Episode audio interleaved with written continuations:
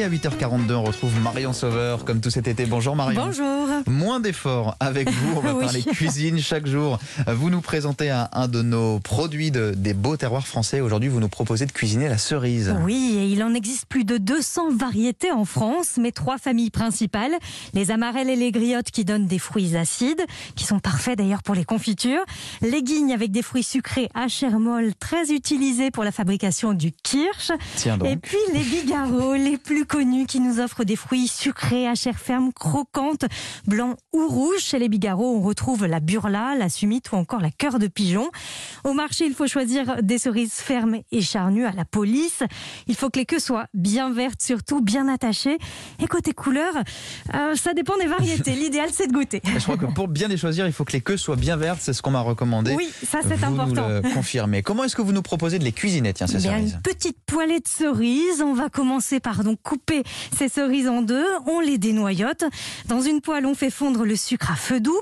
Quand il prend une jolie petite couleur dorée, on ajoute des petites épices comme de la cardamome, de la cannelle.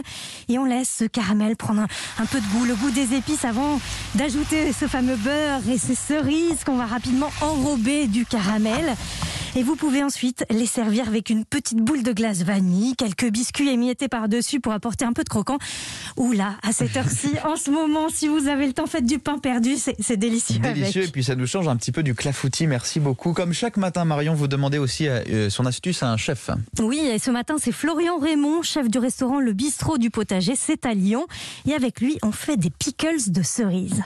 Des cerises nettoyées, là on laisse bien sûr le noyau, qu'on range dans un bocal et sur ça on verse ce qu'on appelle une base de marinade pickles, donc euh, pour euh, un volume de sucre, deux de vinaigre et trois d'eau. On le verse très chaud euh, les cerises, jusqu'à rabord, on ferme le bocal et on les oublie pendant minimum un mois avant de s'en servir. Et ça donne des cerises très acidulées et qu'on peut d'ailleurs émincer sur un, un poinçon par exemple.